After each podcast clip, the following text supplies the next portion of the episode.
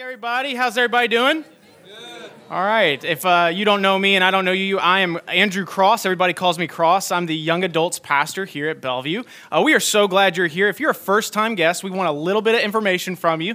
Uh, so you have these cards at the center of your table. Uh, feel free to fill one of these out and give them to your table leader, and you can actually have a coffee mug uh, free. That's our free gift to you for just a little bit of information.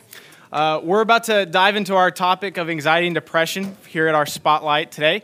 I just want to draw your attention to a few things. This is my email. If at any point you get a question, I'm not going to be able to answer questions today, uh, but if at any point you get a question, you're like, I would love to know the answer to this, uh, feel free to email me. I'd love to, to address your question, uh, possibly at, at, the other spotlight that we'll have. Also, personal prayer requests. Anything that you're like, hey, this is, this is actually really resonating with me. I would love some prayer in this area. Um, we will have another anxiety and depression spotlight March 1st. So please feel free to go ahead and put that on your calendar. March 1st. Awesome. I'm so, I love this room. This is awesome. Uh, I love that you're here. I think God is going to help uh, you or help you help someone. Uh, that's why we're here. That's why we're addressing these topics, is because either you are struggling with one of these things or you know someone who is. And so I want to show you uh, two things in particular uh, two overlapping key truths. The first is that God can be trusted. God can be trusted. Second, God's word is sufficient to helping you be sanctified through your problems. So, can we get those? Yeah, we have those right here. God can be trusted. God's word is sufficient to help you be sanctified through your problems. I'm going to kind of hash that second one out real quick. God's word is enough. God's word is enough to help you be made more holy through issues like anxiety, depression, and anger, lust, greed, envy, any of those things. God's word is sufficient to help you be made more holy, more into the image of Jesus Christ through those issues. So keep those two truths in mind. You may have already known those. We're forgetful people. That's who we are as human beings. So be reminded of these things. And I hope you will see them to be true as we as we look at this today. We're going to look mostly at anxiety. I will address a little bit of depression today, uh, but mo- our, our main topic will be anxiety today. And then we'll, we'll address mostly depression uh, March 1st. Uh, but because they're so closely related, uh, we wanted to, to go ahead and say this is our anxiety and depression spotlight. So as we address some of these things, I want us to hear the words of Jesus in Matthew 11, 28 through 30. He says, Come to me, all who labor and are heavy laden, and I will give you rest. Take my yoke upon you and learn from me, for I am gentle and lowly in heart, and you will find rest for your souls. For my yoke is easy and my burden is light. Let us pray. Gracious Heavenly Father, I pray that you would uh, come upon us now, Lord God, as we come to you. We come to you to learn from you, that you would show us that you are worthy of our trust and that your word is sufficient to help us through our problems like anxiety, like depression. God, we, we are here for you. We're here to learn at your feet. And so, God, I pray that you would help us now as we look to rest in you and you alone. Uh, bless this time, we pray in Jesus' name. Amen. Uh, anxiety is, is a word that is kind of thrown around pretty flippantly today. Uh, you may know somebody who says, I am feeling anxious, or I'm struggling with anxiety, or I'm suffering from anxiety, even. And so we want to know what that means, what that person means when they say the word anxiety. But I think it's a good thing that they're, they're coming to us and saying, hey, I, I am having problems with anxiety. Uh, because it, it serves as like a canary in the coal mine. If you know this expression, you know coal miners used to take a caged bird into the coal mines, and, and they would uh, go deeper in, in, into darker areas, and, and so that they would know that there was toxic, toxic gas nearby. Uh, they would take this bird, and if there was uh, just an overabundance of the toxicity in that coal mine, the bird would die. And that would serve as a, a warning hey, get out. We need to get out of this situation quick because something's wrong. and we have this bird's death to, to prove it. It serves as a canary in the coal mine. That is how we should look at anxiety. It's a, it's a warning. It's like, get out. You're, too, you're, in, you're in too deep, you're, you're in darkness, and there is toxicity all around you. And so when we're in anxiety, we want to get out, we, we want relief. And that's a good thing, and we should want that for the people who come to us about their anxiety. But what is anxiety? So I want to give you an, an informal definition. This is my own definition. I'm not a, a medical expert, uh, but I do uh, see where uh, anxiety is, is kind of fleshed out through Scripture, and here's what I find to be true about anxiety. Informal definition anxiety is a form of fear in which the person perceives a threat of danger to themselves, someone they cherish, or something they treasure. Anxiety is a form of fear in which the person perceives a threat of danger to themselves, someone they cherish, or something they treasure. Whenever you hear the word anxiety, you should equate that with threat. So when you see anxiety or you hear somebody say, I have anxiety, what you're, you're hearing them say is, there's a threat. There's a threat on myself, someone I love, or something that I treasure. It is a, is a form of fear. Fear does not discriminate between past, present, and future, uh, whereas anxiety is all about the future. And it, it doesn't care if it's certain danger or perceived danger. You, you see in your future a variety of different things that could threaten you, someone you love, or something you treasure. It's all about the future, and it's all about that perceived threat about what could possibly happen. I want to do everything I can to prepare you to handle anxiety in healthy, faith filled, and fruitful ways. If you have anxiety, I'm not here to guilt you for that. Together, we are going to see that there are some sinful aspects to anxiety, but there are also some genuine human aspects to anxiety as well. So we turn now to God's word to help us better understand our human experience. If you have your Bibles, open up to Psalm 27. Psalm 27. Psalm 27 is a psalm of David, and the context tells us that it was likely before he was King David. He was pursued by enemies, shut out from the house of the Lord, forsaken by his parents, and the subject of slander, all based on what he says in this psalm, Psalm 27. Charles Spurgeon, a famous preacher, said Psalm 27 is a song of cheerful hope, well fitted for those in trial who have learned to lean on the Almighty arm. Psalm 27, verses 1 through 4 say this. The Lord is my light and my salvation. Whom shall I fear? The Lord is the stronghold of my life. Of whom shall I be afraid?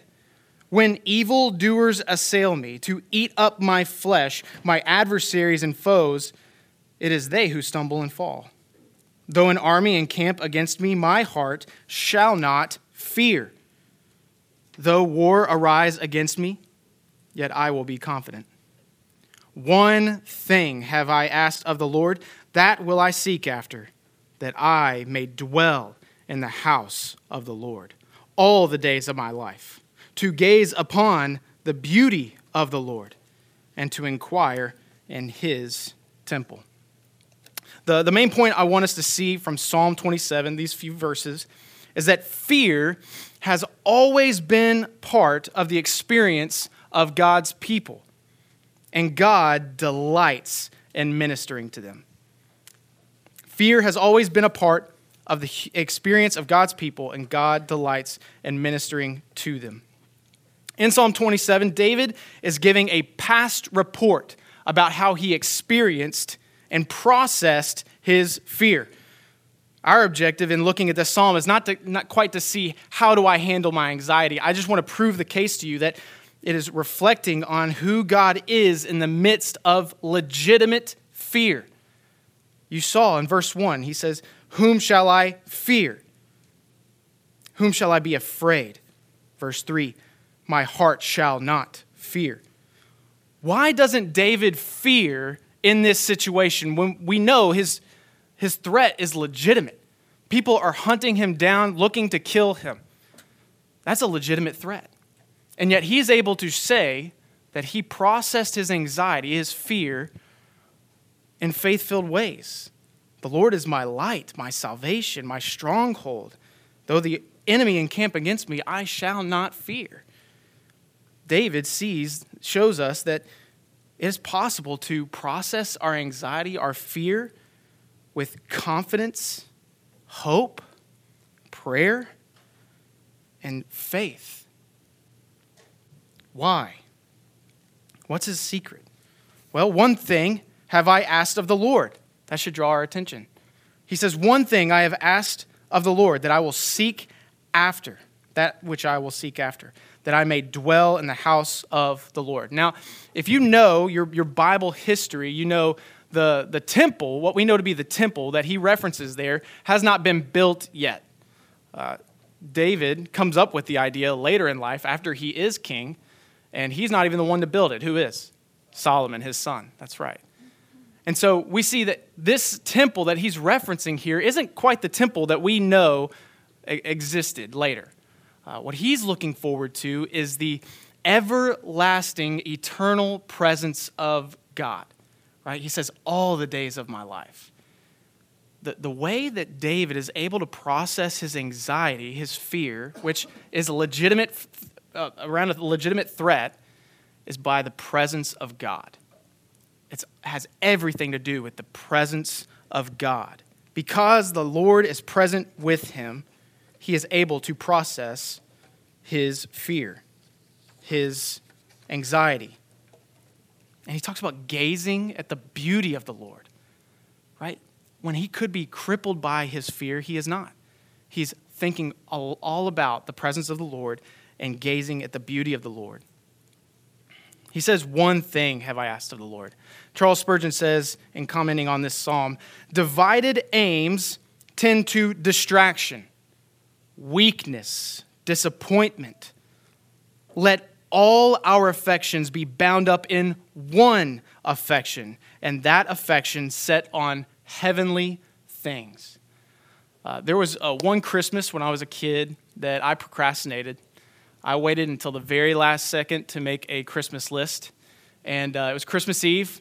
I was in a panic mode. And I thought, oh no, I have not created my formal Christmas list. So let me be about that right now. And so I got a piece of paper. I started jotting down everything I could possibly want. And, uh, and then I go and just put it next to the fireplace and go to bed. Needless to say, I was a little disappointed the next morning, right? Because all of my desires in that moment were numerous, spontaneous, and short lived. Are our desires any different now? Numerous, spontaneous, short lived. It sets us up for disappointment. Augustine says, Our hearts are restless until they find their rest in you, talking to God. What we see David experiencing in Psalm 27 is a heart that is at rest in God amidst troubling circumstances. So he's able to say verses 5 and 6 For he will hide me in his shelter in the day of trouble. He will conceal me under the cover of his tent. He will lift me high upon a rock.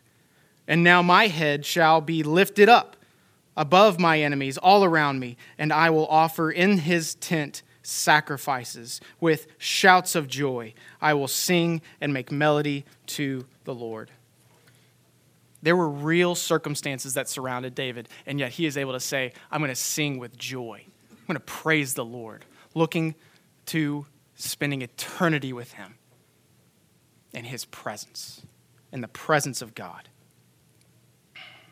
You may be there with them, yet you're struggling with anxiety. It's not because you're not seeking after God, it's because your anxiety is screaming. It's loud, and it, you tune everything else out, not by choice, but because it's there. What do we do with that? Here's David's secret He says in verse 1 The Lord is my light and my salvation. That's verse 1. He says, My salvation. God wants his people to process their anxiety in light of who God is and what he has done. That's your applicational point. God wants you to process your anxiety in light of who he is and what he has done for you. And the ultimate thing that he did is give us his son Jesus. He settled our sin problem. That is our greatest problem. We were enemies of God. There's a sense in which Jesus can say every psalm and wholeheartedly mean it. And so when he talks when David talks about the enemies of God, the evildoers in verse 2 assail me to eat up my flesh, my adversaries and foes, it is they who stumble and fall. That could be said of us. That we are enemies of God. There is a separation between us and our God because of our sin. And yet, God displayed his love in this way that while we were still sinners, Christ died for us. That's grace. That is grace for you. That saves us. It saves us from our ultimate, deepest, darkest problem, the sin that's in our life. And so, if God is able to do that and handle that for us, He is able to handle our anxiety, our fear, when people are coming after us, when there is a legitimate threat on our life, on someone we love, or something we treasure, God is able to handle it. He can be trusted. Now, I want to clarify don't get this wrong. At face value, I, your anxiety is not sin. I want to make that clear. At face value, your anxiety is not sin. It is not wrong. It is an opportunity to trust God. Your anxiety is an opportunity to trust God. As we dive deeper, we will see some of these areas in which anxiety is a sin. But for right now, all I want you to know is that having anxiety is not sin in and of itself. It is an opportunity to trust God. Uh, before we go any further, I want to show you how your heart responds to your context in three different facets. In three different facets. This is called the dynamic heart response model. It sounds really cool, doesn't it? It's not mine, it's my professor's from seminary. Uh, but he showed us how our heart responds to our context. One way is cognition. That's a fancy word for saying thoughts, beliefs. If you're taking notes, I encourage you to, to jot this down.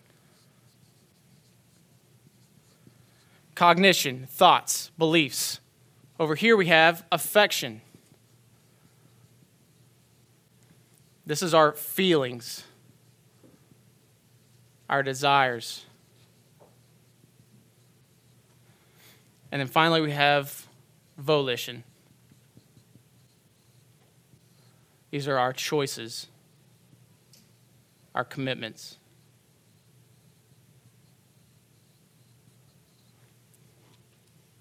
All right, I want to prove to you that this is biblical. So, first, let's look at cognition.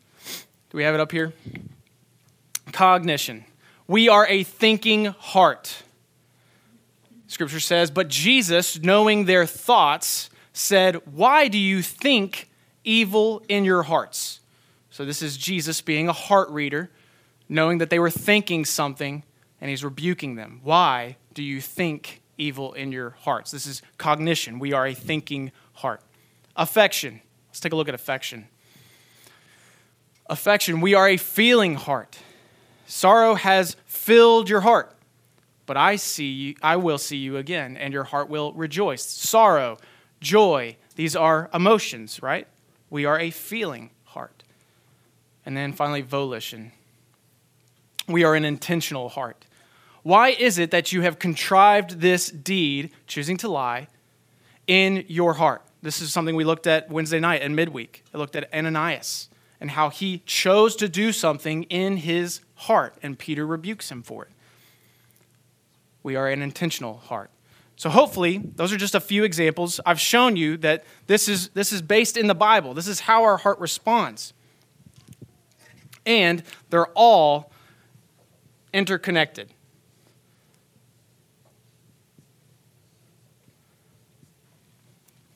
Our heart's a mess. They're interconnected. Uh, my goal is to, in showing you this is to help you do what Proverbs 20, verse 5 says The purpose in a man's heart is like deep water, but a man of understanding will draw it out.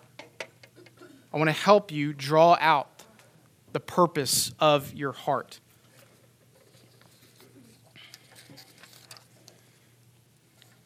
We are thinking beings, but not just thinking beings. We're feeling beings. We're not just feeling beings. We're intentional beings, but we're not just intentional. We are complex human beings with a dynamic, multifaceted human experience.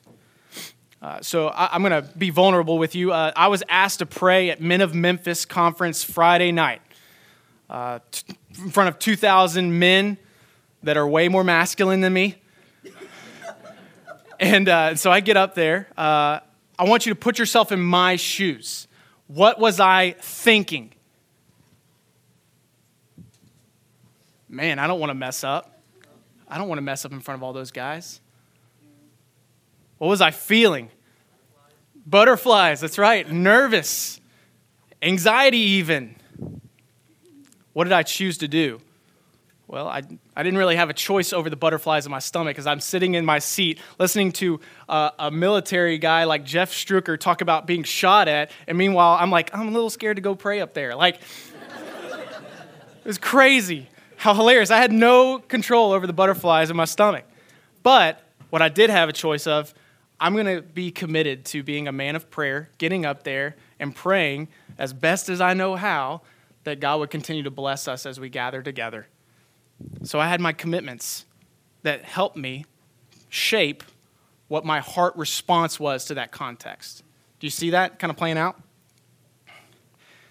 So when you're nervous or when you're anxious, you may be thinking similar things like, "Oh, my performance is uh, is um, my performance in this is setting." My performance in this setting is important for my future reputation. Sorry about that. I think I look like an idiot. Beliefs, I'm not sure God is in control. Well, let's go to feelings. I'm shaky, I'm shifty, I'm unsettled. My desires are that I'm, I'm, I'm seeking approval, accommodation. And then decisions. And here's how we see this flesh out in anxiety. When it comes to our volition, what we choose to do, we can be passive or we can be active. In our passivity, we shut down, we give up. This is where depression comes from. Now, I'm not saying all depression comes from here because depression is very complex, and we will look at that a month from now. But it's important for us to see why anxiety and depression are related, is because sometimes your depression is a side effect of the heart issue of anxiety. And so you just kind of shut down, you give up, you get depressed. And so, in that view, all depression really needs to to be remedied is a healthy diet, a lot of rest, and some exercise. Now, not all depression is that way, but when it is a side effect of anxiety being the root problem, that could just be it. Now, what about an active response in anxiety? You seek control, you plan out, you over prepare. That's the active way. Now, that's, that's kind of how I am. I just overthink things. I try to get control as best I can in my anxiety.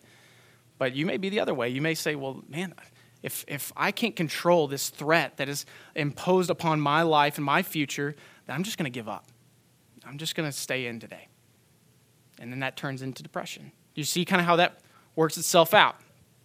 So that's the complexity of our human heart. And it's important for us to understand the complexity of our human heart because of the greatest command, right? You shall love the Lord your God with all your heart and with all your soul and with all your strength and with all your mind. These aren't just different things. Jesus is commanding us to love God with everything we are and everything we have. In other words, we were created to love God with every function of our heart in thought, in affection, and desires, and in deed. And all of these can contribute to two different responses either a faith filled response or a sinful dis- uh, response. We see this in, in a kind of dichotomy played out throughout Scripture. You have flesh, you have spirit. You have folly, you have wisdom. You have lawlessness, obedience, and on and on and on. And so, all we need to do to look at a sinful response is go to the Garden of Eden. So, flip over to Genesis 3.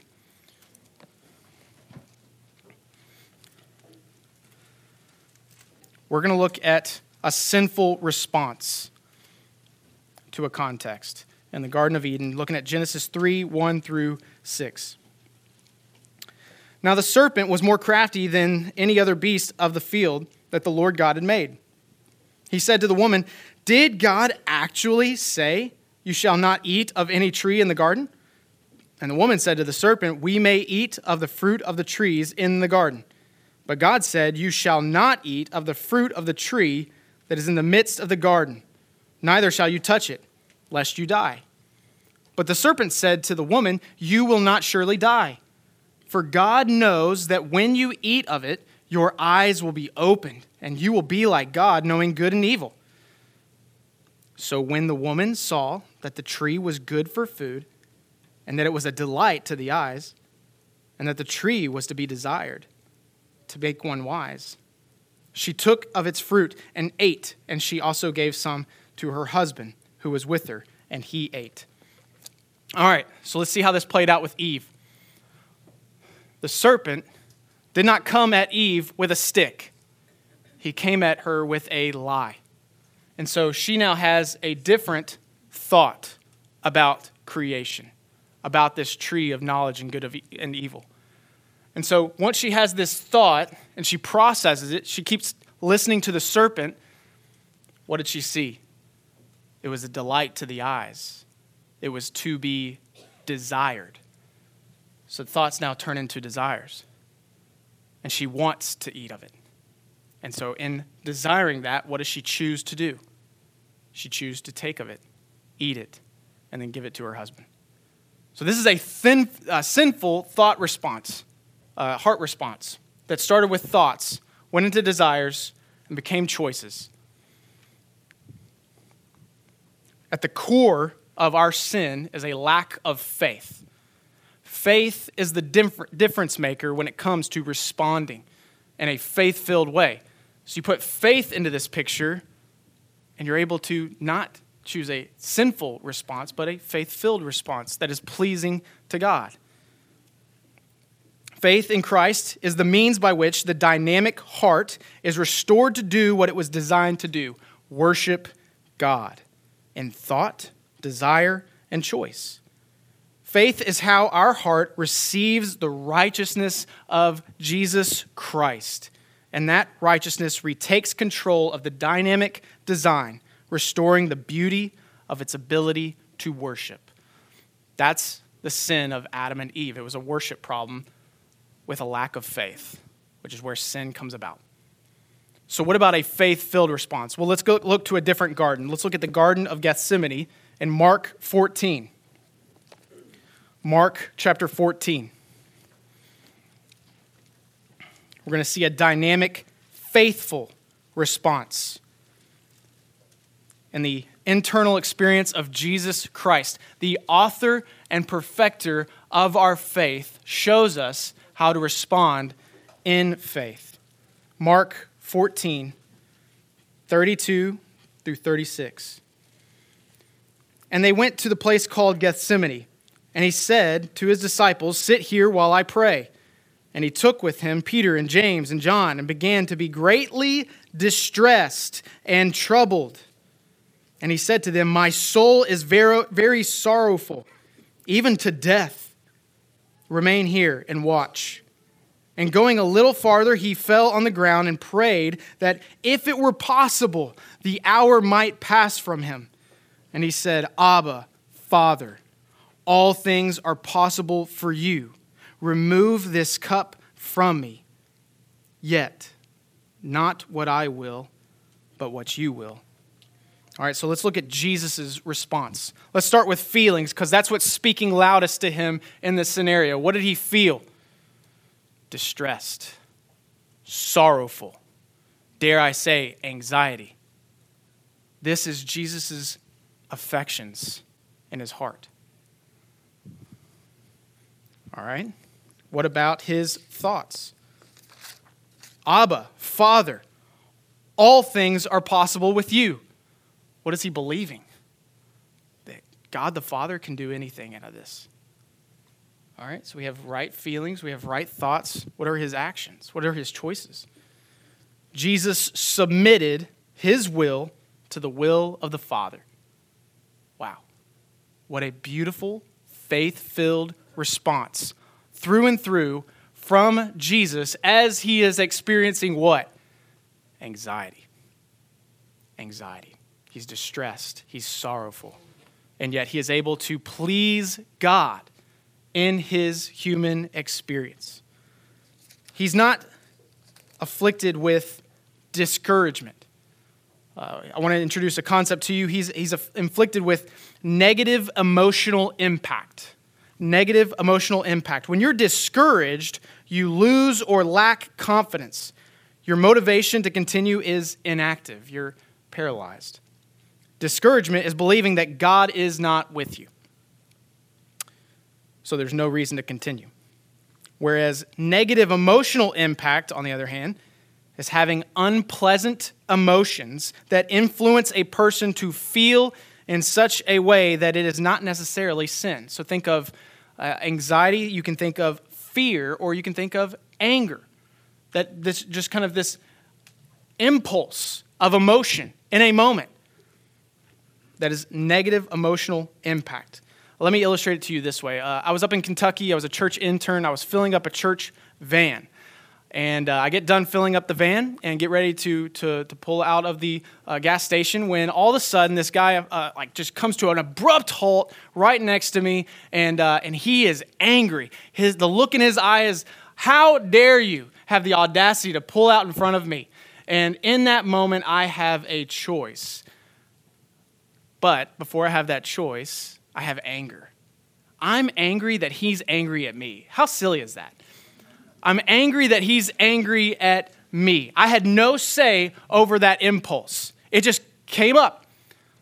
So it's not necessarily wrong yet, because here's the thing in that impulse of anger, I've done nothing wrong, but I am responsible for what comes next. So I want to prove that to you in two scenarios. Scenario one I think about how much I hate that guy's ugly face. I feel weak and disrespected. I choose to roll down my window and give him a vulgar hand gesture as I drive off. That's scenario one. Scenario two I think about how easily outraged people in society are today. I feel angry, but I also desire to be a peacemaker and a good witness for Christ. I decide to wave, mouth the word sorry, and drive off. Now, which of those two scenarios pleases God? The second. That's right. And I'm happy to tell you that's the one I chose to do. but that's not always the case for any of us. We're all liable to have a sinful heart response. So, what do we do? What do we do when we have a sinful heart response? We have to confess dynamically. So, the cool thing about this allows us to list off what am I thinking? What am I believing? What am I feeling? What am I desiring? And what am I choosing to do? What am I committed to do? And when we're able to write these things out, we're able to confess them. Uh, think about the prophet Isaiah when he had a vision of the Lord. And he's face to face with this, this holiness. He says, Woe is me, I am a man of unclean lips. And the seraphim, this angel, this angelic creature, goes to the altar and grabs a coal with tongs. And where does the seraphim press the coal? His lips he presses the coal upon his lips. And he touched my mouth and said, Behold, this has touched your lips. Your guilt is taken away and your sin atoned for. Specific sin confessed is specific sin cleansed. And that's so important for us because when we're feeling the complexity of our anxiety, let's come here. Let's hash this out. Lord, what, what am I thinking? What am I believing? Jot it down. What am I feeling? Yes, anxiety. But what am I also desiring in this? What am I choosing to do that I feel like I don't have much of a choice in? List it out. What am I committed to? This is getting specific about your sin so that you could see that sin be cleansed specifically. Christians are confessing people. And so we need to take this to the Lord. Sometimes daily, sometimes weekly, depending on how bad it is for you. This is your soul work, right? You probably had homework, right? This is your soul work. Draw this out, list it out.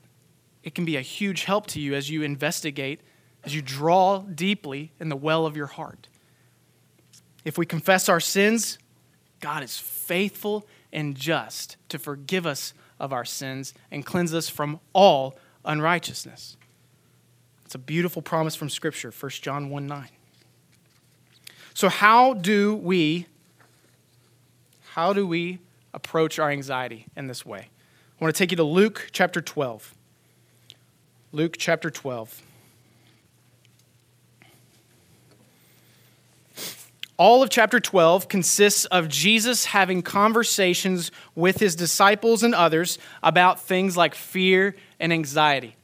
The first passage, he's dealing with, uh, he's looking at the, the fear of man as opposed to the fear of God. Uh, another one is talking about uh, what are you going to say when you get in front of rulers and uh, authorities. And then he, uh, he gives a, a parable about a rich fool his conversation uh, on the dangers of materialism. Jesus has just delivered a stern warning. The one who lays up treasure for himself is not rich toward God. Then he turns to his disciples for a general conversation on worry and the kingdom of God. So look at verses 22 through 34. And he said to his disciples, Therefore, I tell you, do not be anxious about your life, what you will eat, nor about your body, what you will put on. For life is more than food, and the body more than clothing. Consider the ravens. They neither sow nor reap, they have neither storehouse nor barn, and yet God feeds them. Oh, how much more value are you than the birds? And which of you, by being anxious, can add a single hour to his span of life? If then you are not able to do as small a thing as that, why are you anxious about the rest? Consider the lilies, how they grow. They neither toil nor spin. Yet I will tell you, even Solomon in all his glory was not arrayed like one of these. But if God so clothes the grass, which is alive in the field today, and tomorrow thrown into the oven? How much more will he clothe you, O you of little faith? And do not seek what you are to eat and what you are to drink, nor be worried. For all the nations of the world seek after these things, and your Father knows that you need them. Instead, seek his kingdom, and these things will be added to you. Fear not, little flock for it is your Father's good pleasure to give you the kingdom. Sell your possessions and give to the needy. Provide yourselves with money bags that do not grow old, with a treasure in the heavens that does not fail, where no thief approaches and no moth destroys. For where your treasure is, there your heart be also.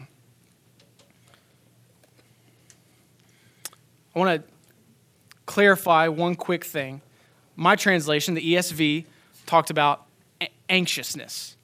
Um, now, a lot of today, we, we mostly see that as a feeling, this anxiety. But I would submit to you that what he's actually saying is do not worry. And a lot of translations do catch this. You look at the CSB, you look at the NLT, and you look at the KJV even. It's all about thoughts, it's all about worry. And so that's where we're going to look at. that's what I want to, to submit to you is that what Jesus is actually condemning here, what he's actually rebuking, is worry. Not the feeling of anxiety, but the sinful thought response of worry. So I want to make that very clear. And then Jesus gives his disciples three reasons for not worrying. The first is this life is more than stuff. Life is more than stuff. He's getting to the bottom of materialism. He says food and clothing. If all there is to, is to life is material, that which we can sense, then it makes sense that we would just accumulate a bunch of stuff if life is all that you can touch and feel, it makes sense that we would just seek all the pleasure that we can. But deep down, we know that there's more. Deep down, we know that there's spiritual substance to our life because we have a soul. Not just we have a soul, we are a soul. Materialism leads to either self confidence or worry. And we see this with the parable of the rich fool. In Luke 12, 19, we see self confidence of the rich fool is pride. I have the ability, I'm going to accumulate all that I can and live. That's the rich fool. But what about the person who does not have the ability to, to accumulate stuff? Well, then you have a lack of confidence in God. And when you have a lack of confidence in God, you worry. That's the sinful thought response. I'm not sure I've ever uh, experienced uh, worry about where my next meal is going to come from. Uh, I don't know that I can ever say that that's, that's been the case for me, and I think probably a lot of you would, would join me in that. Um, but I do know what it means to, uh, to crave. So I, I, fasted last year, an extended fast, and uh, at night I, w- I would dream, and I had numerous dreams about eating delicious food. I was up in Kentucky, and I was dreaming about Pancho's cheese dip. Man, hot wings, pizza? Are you taking your cravings to the Lord that He would satisfy them? I had made a commitment that I was not going to eat for an extended period of time. I made that commitment. Are you asking God to satisfy and minimize your cravings? What about the problem of clothing? We don't really worry about having clothing, but we definitely worry about the brands, the logos, the labels, and then posting how good we look on social media, for getting likes. That's a problem. It's very much a problem today. Uh, there was a time in my life when I was looking at men's fashion vlogs and following accounts on Instagram while my spiritual life was on the fritz. I wanted to look good so people didn't ask questions, too deep of questions. If that meant buying another suit, I was going to do it. What are you quick to put on so that you don't have to address the problem occurring in your soul? If you worry about the physical, you will neglect the spiritual. Worry is faithless. The Father knows what you need, so when you worry, you are not trusting Him at His word. God cares for you because He values you. That's the second reason that Jesus gives his disciples. God cares for you because he values you. He uses the illustration of ravens and lilies. Ravens, ugly birds. You can't take a raven to the temple to sacrifice it like you can a dove. It's a nasty bird. Lilies, a common flower you would find in any field. If God loves these and provides for these, how much more will he provide for you? He says he would, uh, he would dress the lilies better than King Solomon can be adorned. It's not a slight at Solomon, it's a brag on God. He does a better job of providing for you than a great king can do in providing for himself. Jesus is making a logical point from the lesser to the greater. If he loves and values these things and provides for them, he's going to provide for you because he cares for you, he values you. He has disposed of himself to care for you the Creator, you, the creation. Worry is a slap in the face of God because he cares about you. And he's obligated himself to provide, to protect, and to pastor you. God wants to care for you, and he is capable to care for you. That's where we look at Psalm 23. The Lord is my shepherd. I shall not want. He makes me lie down in green pastures. He leads me beside still waters. He doesn't make us lie down in dry wastelands.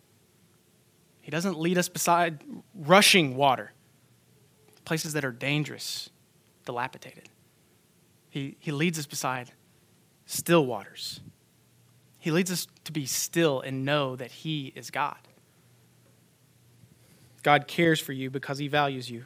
And then the third reason worry adds nothing to your life.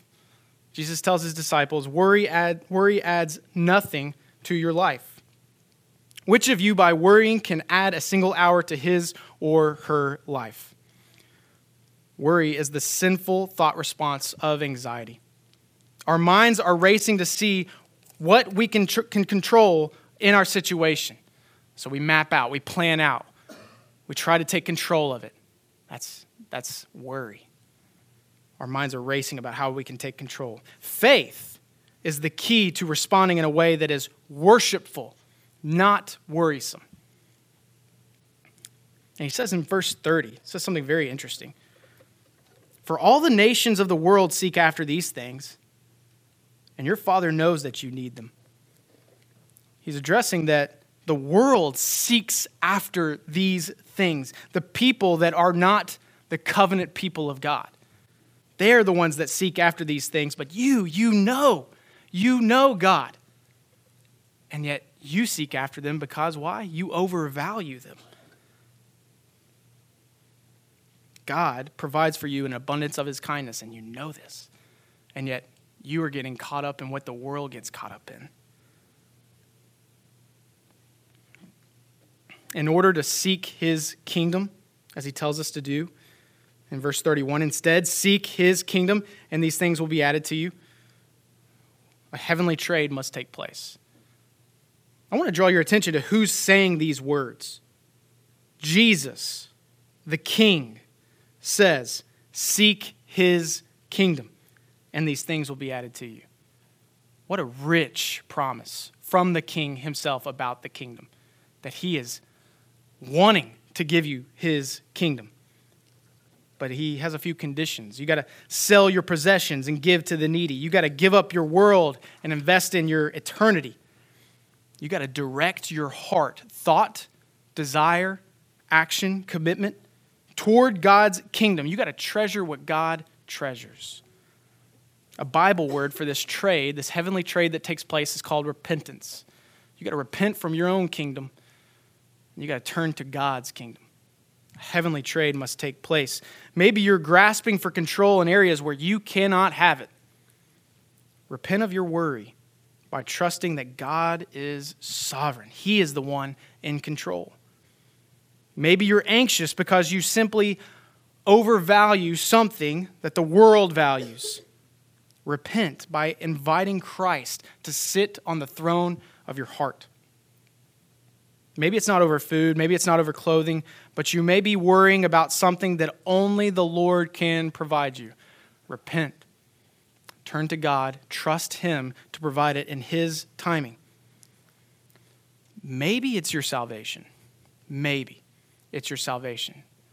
Because you, you're thinking, I haven't earned it. Let me put that to rest. You cannot earn it, you cannot deserve it. It is God's grace to you. It's a gift.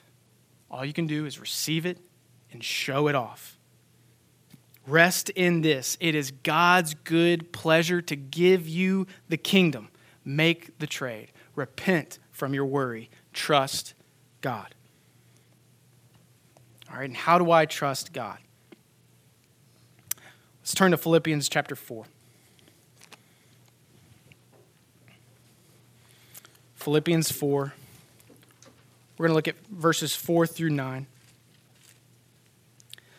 The, the Apostle Paul was imprisoned in Rome, and he wrote to the church in Philippi to encourage them in their disunity and uncertainty. The main point I want you to get from Philippians 4 4 through 9 is that an anxious heart needs, to, needs the broader perspective of God's presence to see threats properly. An anxious heart needs the pr- broader perspective of God's presence to see threats properly. Now let's look at verses 4 through 9. Rejoice in the Lord always. Again, I, I will say, rejoice. Let your reasonableness be known to everyone. The Lord is at hand. Do not be anxious about anything, but in everything, by prayer and supplication, with thanksgiving, let your requests be made known to God. And the peace of God, which surpasses all understanding, will guard your hearts and your minds in Christ Jesus. Finally, brothers, whatever is true, whatever is honorable, whatever is just, whatever is pure, whatever is lovely, whatever is commendable, if there is any excellence, if there is anything worthy of praise, think about these things. What you have learned and received and heard and seen in me, practice these things, and the God of peace will be with you. An anxious heart needs the broader perspective of God's presence to see threats properly. Paul does not command that we turn off our anxious feeling, does he? He does not. He gives us some commands. The first is to rejoice. Again, I say rejoice always. Having joy is greater than experiencing happiness. I want you to see that. Do not miss that. Having joy is greater than experiencing happiness. Rejoicing means having great contentment and satisfaction in the Lord. You believe that God is good to give you what He gives you. Moreover, He is good to keep you from what, he, uh, what He's keeping you. Although joy is a feeling, it is much more than a temporary feeling of happiness. And unlike happiness, when you strive after the joy in Christ, you can obtain it. Have joy. Be joyful. Rejoice. That's the first command he gives us. Secondly, he says, be reasonable. Be reasonable. This sounds strange to us, but what Paul is actually talking about is having a sense of settledness, having a sense of settledness about us, about where we are. Do people know you to be a settled person?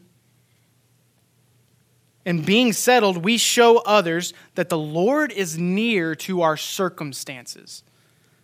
God's presence is the reason for our comfort in the middle of perceived threat. A reasonable or settled person doesn't try to manipulate people in order to take control.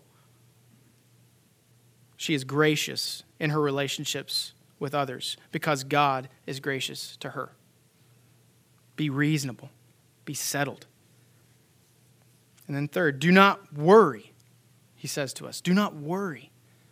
As we have seen, worrying is uh, about the physical and it distracts from the spiritual. And if worrying is the sinful thought response of anxiety, we must look to the faith filled thought response of anxiety that is prayer. What's the opposite action of worry? It's prayer. It's prayer.